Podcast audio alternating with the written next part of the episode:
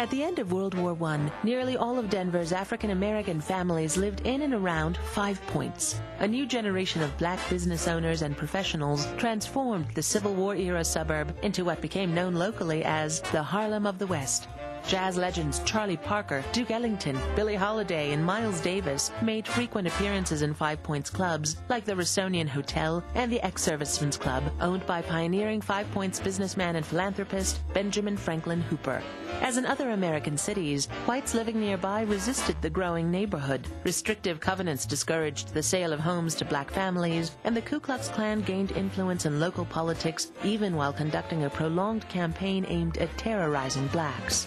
Early Denver civil rights leaders, Dr. Clarence Holmes and Dr. J.H.P. Westbrook, organized opposition to the Klan and defiantly helped bring the 1925 National Convention of the NAACP to Denver. Today, Five Points' unique African American heritage is alive and well in institutions like the Black American West Museum and the annual Juneteenth celebration.